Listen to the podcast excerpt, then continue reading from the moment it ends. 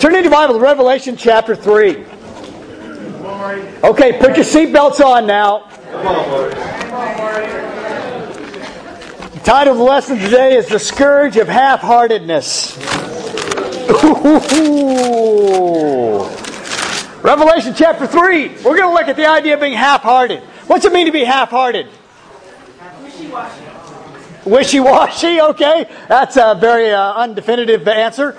Um, going through the motions. What'd you say, Chris? Apathetic. Apathetic.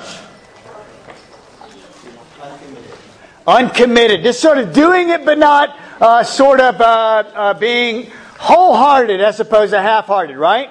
And we're going to look at this idea. We're going to look at a, a, a, a biblical example uh, in the man of Solomon and some things that happened in his life. Hopefully, be a good study for us and uh, a good challenge for us in our faith and where we're at in our relationship with God. You say, well, Marty, uh, should this encourage me or should it challenge you? Uh, and the answer is, well, probably both, and hopefully both. It should challenge you. Anytime you talk about half heartedness, there's a possibility that you're half hearted. Yep. We've all done things at different times in our life half heartedly, haven't we? So we understand what it means to be half hearted, and we also know what it means to be full hearted. Revelation chapter 3, verse 14. Now, this is a, there's a, a, a number of letters that are written to different churches at the first part of the book of Revelation, and this is the one to the church in Laodicea. This is a, a church that's been established, and uh, Jesus is saying some things to them. You'll see some positive things and some negative things. Let's read it and then we'll make observation. To the angel of the church in Laodicea, write, These are the words of the Amen, the faithful and true witness, the ruler of God's creation. I know your deeds, that you are neither cold nor hot. I wish you were either one of the other. So because you are lukewarm, neither hot nor cold, I'm about to spit you out of my mouth. You say, I am rich, I've acquired wealth, and I do not need a thing. But you do not realize that you are wretched, pitiful, poor, blind, and naked. I counsel you to buy gold from me refined in the fire so you can become rich and white clothes to wear so that you can cover your shameful nakedness, and salve to put on your eyes so that you can see. Those whom I love, I rebuke and discipline. So be earnest and repent. Here I am. I stand at the door and knock. If anyone hears my voice and opens the door, I will come in and eat with him and he with me. To him who overcomes, I will give the right to sit with me on my throne, just as I overcame and sat down with my Father on his throne. He who has an ear to hear, let him hear what the Spirit says to the churches. Unbelievable passage of Scripture. He starts off, he says, You know, you're, you're neither hot nor cold. I wish you were one or the other. Now, you wonder in your own heart, you say, Now, wait a minute, is Jesus actually saying, I wish you would be cold? And I think he is exactly saying that. Because the problem with being lukewarm is that you're out of touch with all reality. You're neither hot nor cold. And so you sort of need that, that, that cold cup of water thrown on you, you know, that you go, whoa! And you all of a sudden you realize where you're at. That's what he's saying. Ultimately, obviously, he wants them to get hot, right? Yep. Easy biblical interpretation there. But he says, because you're lukewarm, neither hot nor cold, I'm about to spit you out of my mouth. The imagery is to vomit. He says, your state of being lukewarm makes me nauseated. And I'm about to retch because of it. Now that ought to hit us pretty hard about our faith. Because it is incredibly important, therefore, to Jesus that we're not in this lukewarm, half hearted kind of condition, this in between kind of state. He says, I want you to be hot as you need to be. And he goes on and he says some interesting things about them there. And, and, uh, he says, uh, you know, that, uh, uh, you know, and, and it is important that we note here in verse 17, he says, You say that I'm rich. In other words, this is what they say about themselves. I'm rich, I've acquired wealth, and I do not need a thing. Interestingly enough, they're in this lukewarm condition, And apparently, they're sort of how they view themselves is is that I've made a lot of advancements in my life. I'm actually in a good place, and I don't need any help. But he goes on to say, he says, but you don't realize where you're really at. You're wretched, poor, naked, and he goes on and, and, and he says these things. All imagery, imagery of, man, you think you're in one place. You have this sort of mental image that you're just in a great spot. He says you are in an awful spot in your life. You know, we can get to a point in our spiritual life where we really don't have a good view of who we are. We think we're at one place, but in reality, according to the Lord, we might be in another place altogether. And that's a very sobering thought that you and I can become that sort of out of touch with the spiritual reality of where we are in our life. Yeah. Now, the good thing is, Jesus doesn't say this and just say, well, you know, I, am upset with you and that's going to leave you there.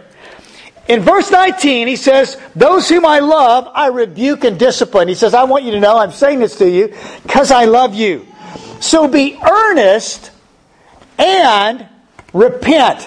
Now, we're going to come back and talk about those two things a little bit later. What does it mean to be earnest? What does it mean to repent? He says, Here I am. I'm standing at the door and knocking. I want to have a relationship with you. Now, in many cases, people have used this to say, well, you can just pray Jesus into your heart. That's not at all what this passage of Scripture is talking uh, about. He's not talking to non Christians who need to become Christians. He's talking to Christians that have sort of seeped into this lukewarm kind of condition, and he's saying, hey, let's get it back where it needs to be in our life. I'm standing at the door and I'm knocking. Now, look in your Old Testament to 1 Kings chapter 11. We're going to look at a story here from the Old Testament of King Solomon. And uh, this is along uh, in his uh, time of being king. He's been king uh, for several years now. Things have gone on in his life.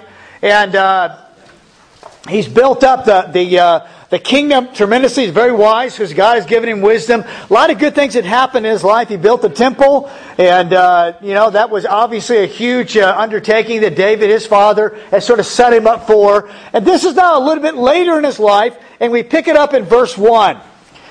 It says, King Solomon, however. So this is, you know, we talked about some of the great things about King Solomon.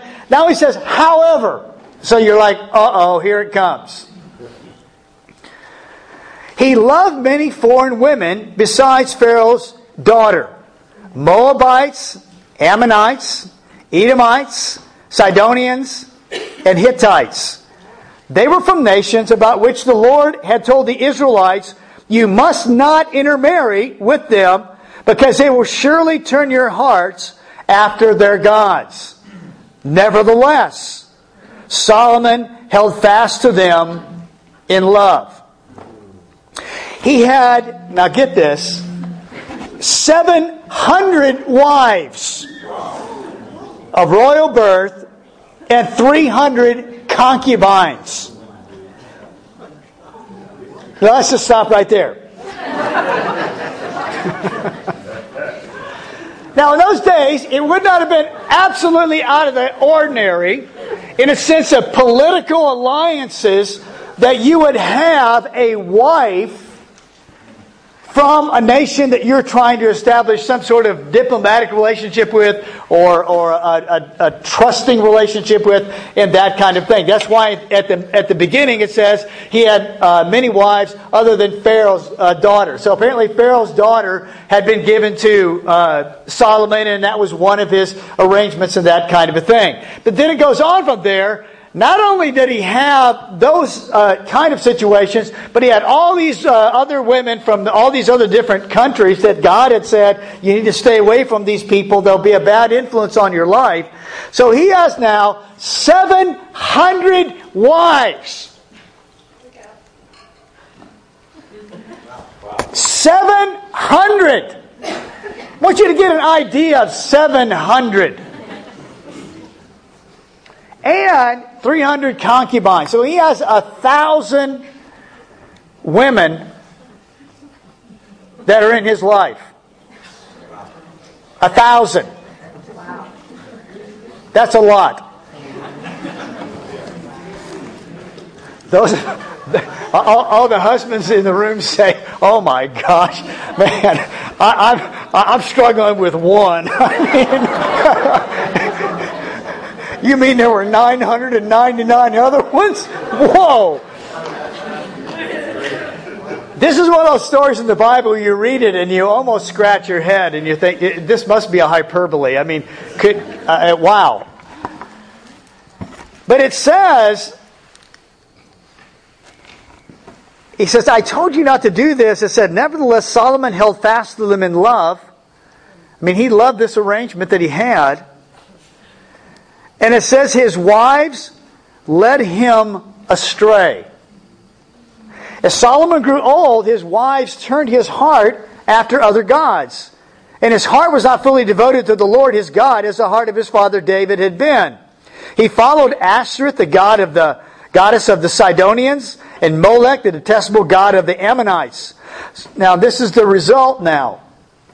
So Solomon did evil in the eyes of the Lord. He did not follow the Lord completely as David, his father, has done. So here is the result of what he has done is that he is now in this half-hearted condition.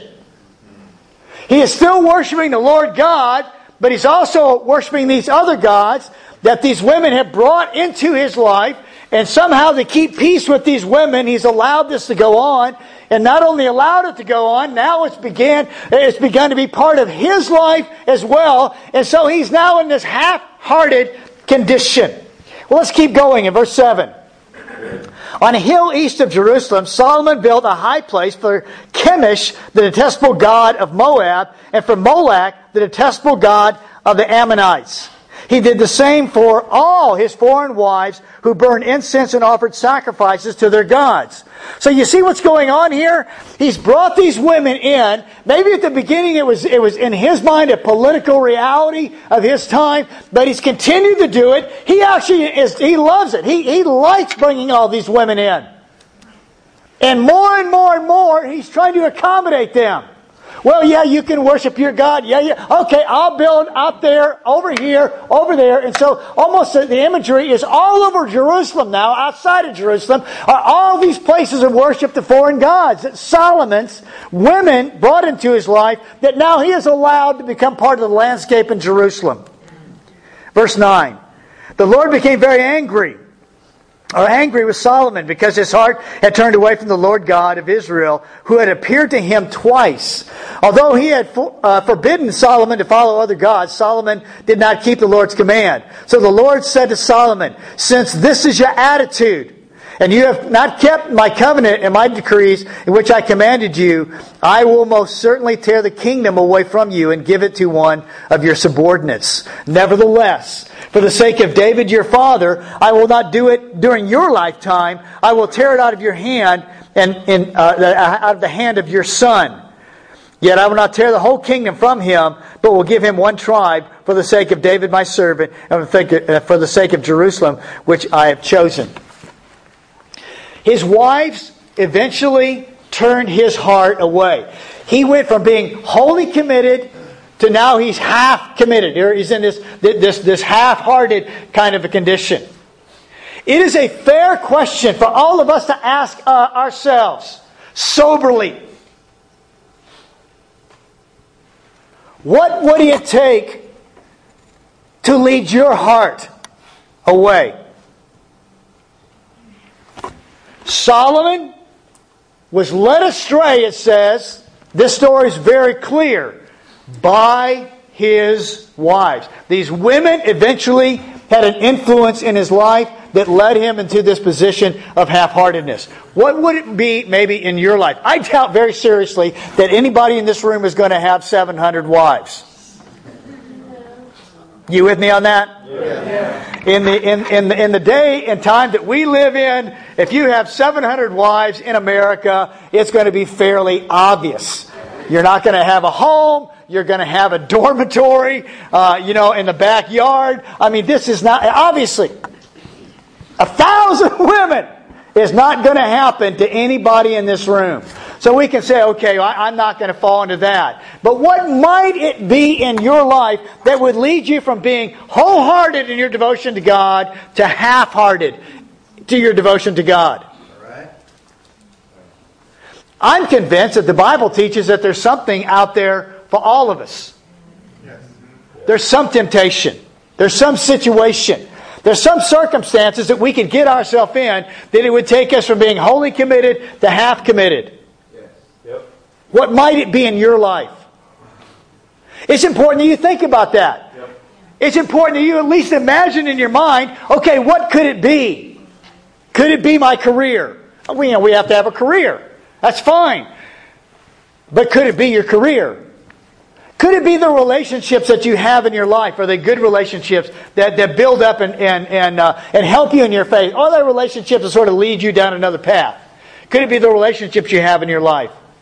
Could it be just a, a, a sense of, of worldliness? I, I, want a bigger car. I want a better car. I want a bigger TV. I want a better TV. I want a bigger house. I want a better house. You know, I mean, bigger and better, bigger and better, bigger and better, bigger and better. You know, uh, that, that, that kind of thing of, of life that, that you just have this drive. You always want the newest and nicest thing. I had to laugh that, that uh, one of the guys was saying Uche finally got a, a smartphone. Uh, unbelievable. Uh, man, I'm telling you, uh, I'm, I'm, not worried about Uche going for the, the newest and latest. I, I, I, I, hope Uche will catch up sometime, you know, uh, and, and, and that kind of a thing. The amazing thing is I'm ahead of him. Uh, that, that's shocking. That is, that is really shocking right there. But it scares me about Uche where he really is. Uh, of course, Ray, Ray, where's Ray? Ray? Ray's hanging on, man. He, he, he, he still has the old one, man. But he, he, he, he says, he says Uche went over to the dark side. But, uh, But you know, uh, you know, I mean, for some of us, obviously, bigger and better is not a big temptation. Uh, but you know, what might it be? Maybe it's just being lazy. You know, being content. You know, I, I, I just, what, what, do you like to do? I like to just sit. You know, and and and uh, plant yourself. You know, in, in the living room and that kind of a thing. All of us have something that can lead us in a bad way. Now, the half-heartedness here, we got to get this with Solomon's story. Because there's two things here that are really bad that you really got to lean into.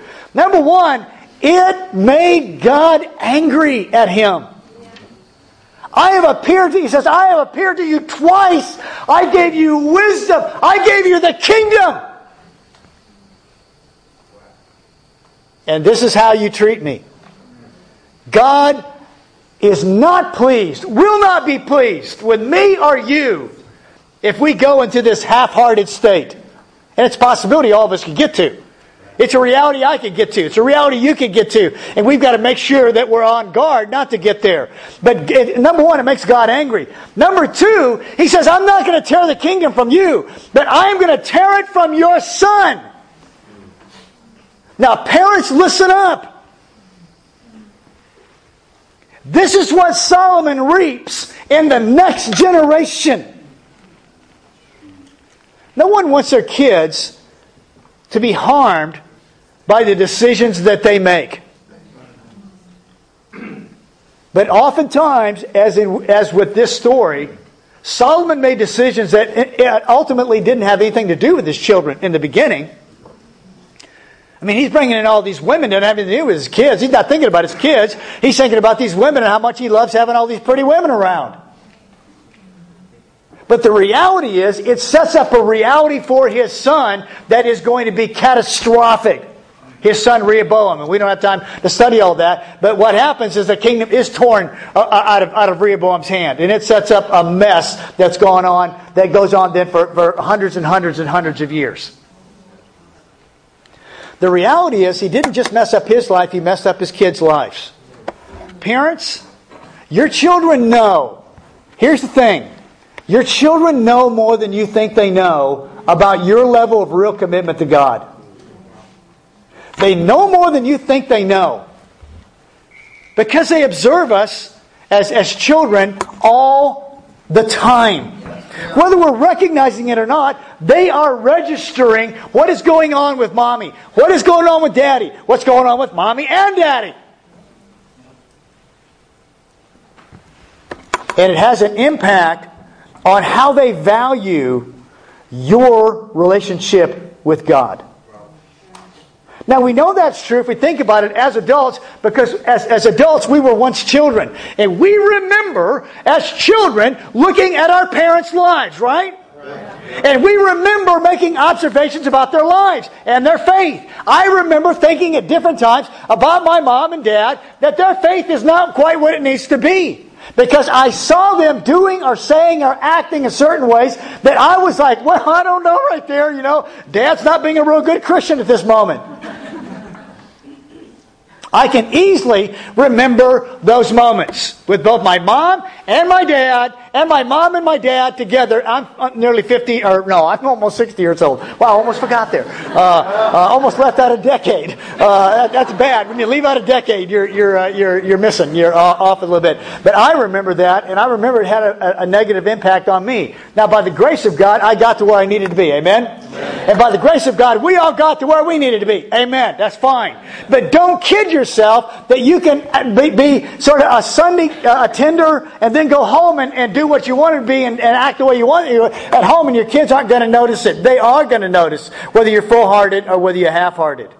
And so that's got to register big time in our life. Okay, now I want to go back and I want to talk about what it said in Revelation 3. He says, Hey, those whom I love I rebuke and discipline, so be earnest and repent.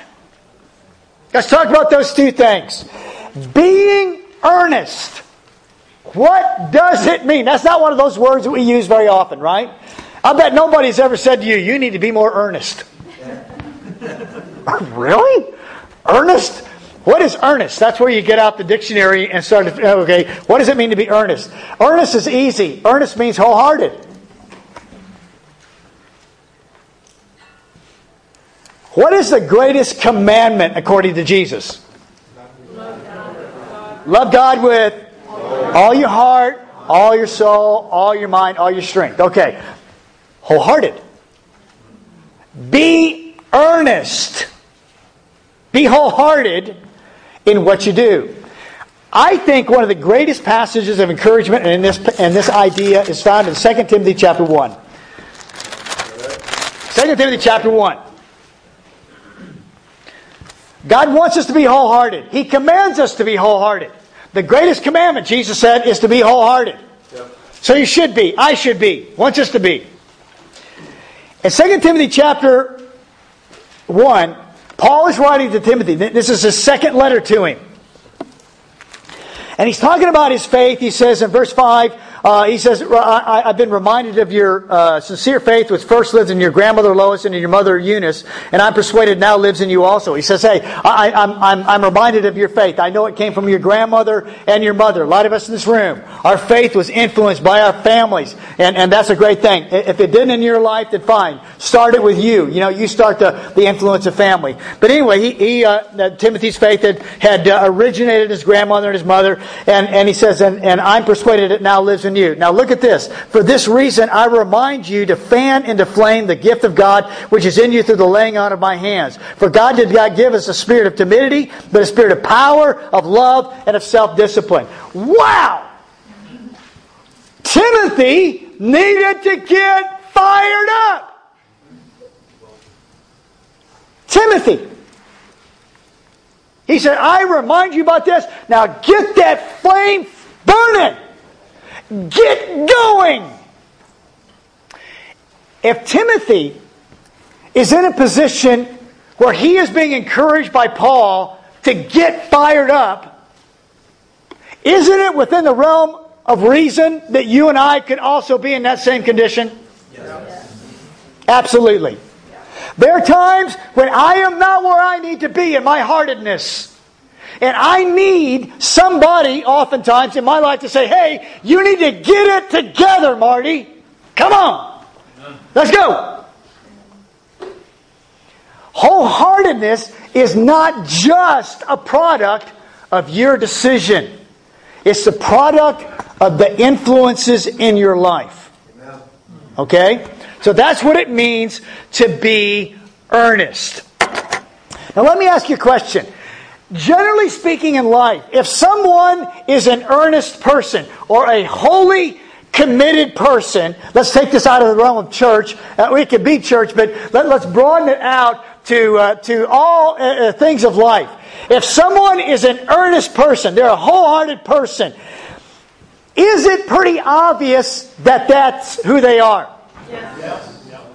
I would say that's true, right? Yeah. That if someone really enjoys being a student, they're a wholehearted student, you can sort of tell it, right? right. If someone is sort of a wholehearted athlete, uh, uh, you can sort of tell it. Yesterday, the uh, NCAA uh, wrestling championships were on, and uh, Chris and I had dinner together. We were watching it together, and uh, I, I, was reminded, wow, uh, these guys, they're out there. Uh, and, and they are. I mean, if you're that good at that level, uh, you're a little out there. Uh, I, I'm saying You'd have to watch it to know, but they're a little out there. You can tell. And Chris made a comment a couple times. She said, That guy looks scary. and you know what? She's right. That guy it was the coach, is the coach at Penn State. He never lost a match in college and won an Olympic gold. Yeah, he's a little scary. and then she then she saw Tom Brands, the coach at, at University of Iowa. She said, "That guy is really he's scary. He's got bad looking eyes." I said, yeah, that guy's a two-time national champ and a two-time Olympic gold medal winner. Yeah, he's a little scary. You know what? You can tell if a student is really into it. You can tell if an athlete's really into it. You can tell, uh, uh, uh you know, you can tell, and, and you can tell at church.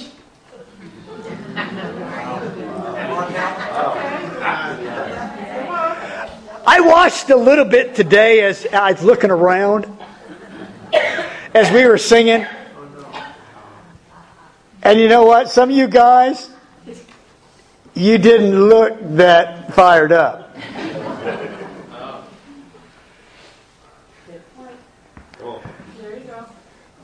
You know, you didn't look that into it.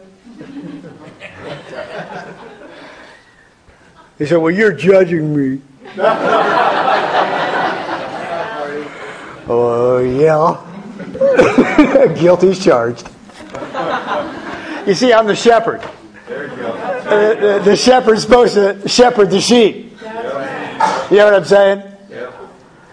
Now, you're going to have to deal with that on your own. But I'm just telling you, if someone's fired up, generally speaking, it's pretty obvious.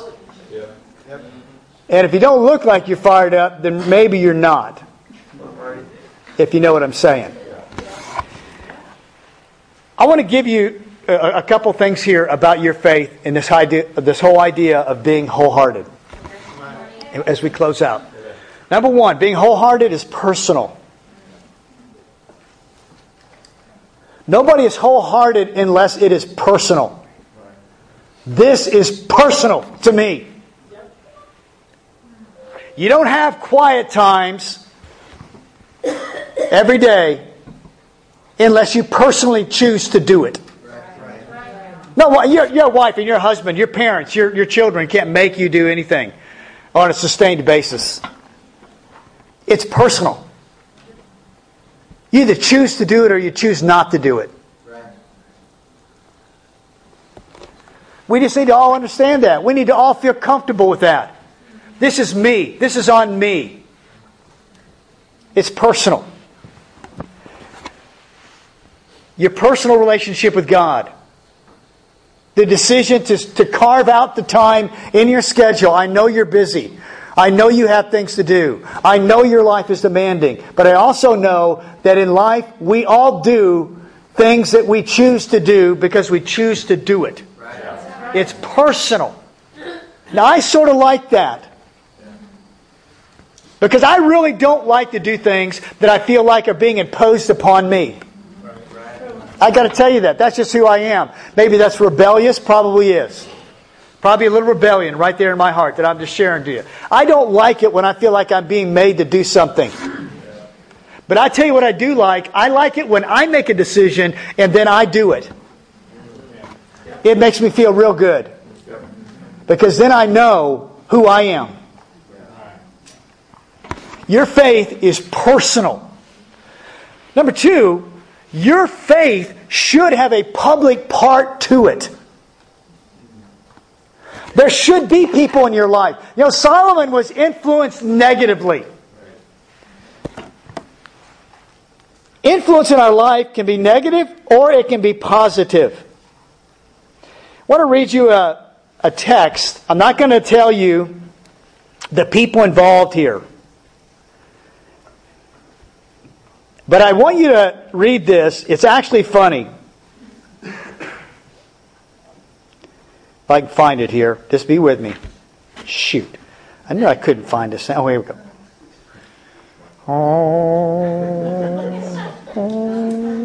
You see, that's my, my problem with the iPhone right there. Okay. Uche, you need to help me. oh, no. Okay, I knew I could find it. Talk on it. No. See, I brought my phone up here and I left it on and then it went off. Turn the phone off, Marty. It's on. It's on.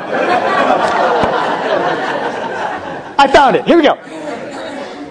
Okay, now I'm going to share. I shared this with several of my friends. I'm not going to tell you who they are, but they're several of my friends. Just this last week, just had a moment I'm thinking of my great friends. Each of you are a super important part of my life and a lifeline in all the challenges and pleasures that my life encounters. Thanks for your wisdom, faith, and spiritual stability that you bring to me.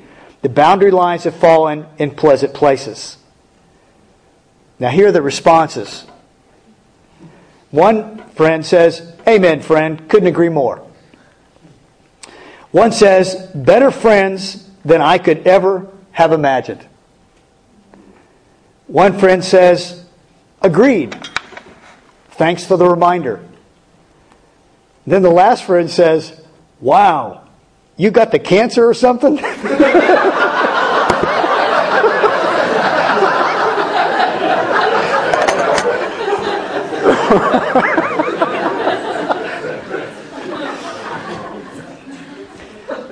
but I happen to know that he shared, he didn't share his response, but he actually shared that with his D group, what I had written to him. You know what? Your, your, your faith is just not personal. Your faith is also public. I need these kind of relationships in my life. I need to be able to say things like that to my friends. And I need my friends sometimes to say those kind of things to me too. Yes. Even the funny one at the end. Wow, you got that cancer or something? I mean, you know what? Uh, you have to know him. We, we, we all have one of them, right? You know, in our circle of friends, there's always one. You know, you, you never know what they're going to say as you come on back. But see, your faith, the idea of being wholehearted is very personal, but it's also public. You need people in your life to help you guys. You need somebody, you need several somebodies in your life that know you, that love you, that accept you, know your weaknesses, know, know, know your problems, accept you for who you are, but also are going to give you a, a proverbial kick in the pants every once in a while and say, quit feeling sorry for yourself. Come on, let's go. What's wrong? Pick it up. So your faith, this being a wholehearted thing, is personal, is public, and it should be progressing. We ought to be able to see in our life some level of progression. I am at least getting better. Now, let me say this. If you've been a, a faithful Christian for 5, 10, 15, 20, more years than that, you are progressing, if for no other level of progression, you are progressing in the context of you are a faithful Christian for all those years. If you're a faithful Christian for 5, 10, 15, 20 years, listen, you have seen the church at its height. You've seen the church doing great. You've seen the church at its low. You've seen the church doing poor. You've seen Christians be magnanimous. You've seen Christians be awful. And you are still faithful. Amen. That's progress. That's just getting a little better all the time. Now, if you're a young Christian here, we have some young Christians here, and you haven't been around the church long enough to see the church go through a, a, a, a bad time, You haven't been around the church long enough for a Christian to really offend you? Hang around. It'll happen. It's inevitable. because the church is made up of, of sinners. Now, sinners hopefully that have a relationship with God and they're going to be saved by the grace of God at the judgment. But they're still sinners and they still have the potentiality of saying and doing things that might uh, hurt your faith. But you know what? It goes back to that old saying that I think is so important, at least it has been in my life. Improvement is always appreciated. You don't have to get totally better at any time. Just get a little better. You don't have to be a straight A student. Let's just let's, just, let's get one C and four D's. Come on, man. Let's, let's, let's make improvement. Let's, let's get a little bit better uh, uh, along the way. Because, friends, I got to tell you, and this is deadly serious. This half-hearted thing don't go with God. If you don't get anything else out of this sermon, please take that home with you. This half-hearted thing isn't going to go with God. God doesn't do half-heartedness. He expects, He yearns for, He demands that you and I have a wholehearted relationship with Him. I hope our study today has been both a challenge, as it should be for all of us, but it also should be an encouragement you say, well, I, I, don't, I don't think I'm, I'm wholehearted today, Marty. If I really did an analysis of, of myself right now, I don't think I'm, I, I'm, I'm, uh, I'm wholehearted. What should I do? Open the door. Jesus is on the other side of the door of your heart. Isn't that what he said? Yeah. Those whom I love, I rebuke and, and discipline. Be earnest and repent. Here I am. I stand at the door and I knock. He's knocking at the door saying, Hey, can we can I come in here? I mean, I really want to have a good relationship with you. Open the door. Be earnest and repent. Get to the place where you need to be. You don't have to get there all today. Just make a little improvement today, moving in the right direction. Brothers and sisters and friends, I love you. I hope a good study of the Word of God like today moves us in a good direction. Have a great day. Uh, have a great two weeks because I will be gone next week. I know Brian. Where's Brian? Brian will do an awesome job next week. Uh, you are dismissed.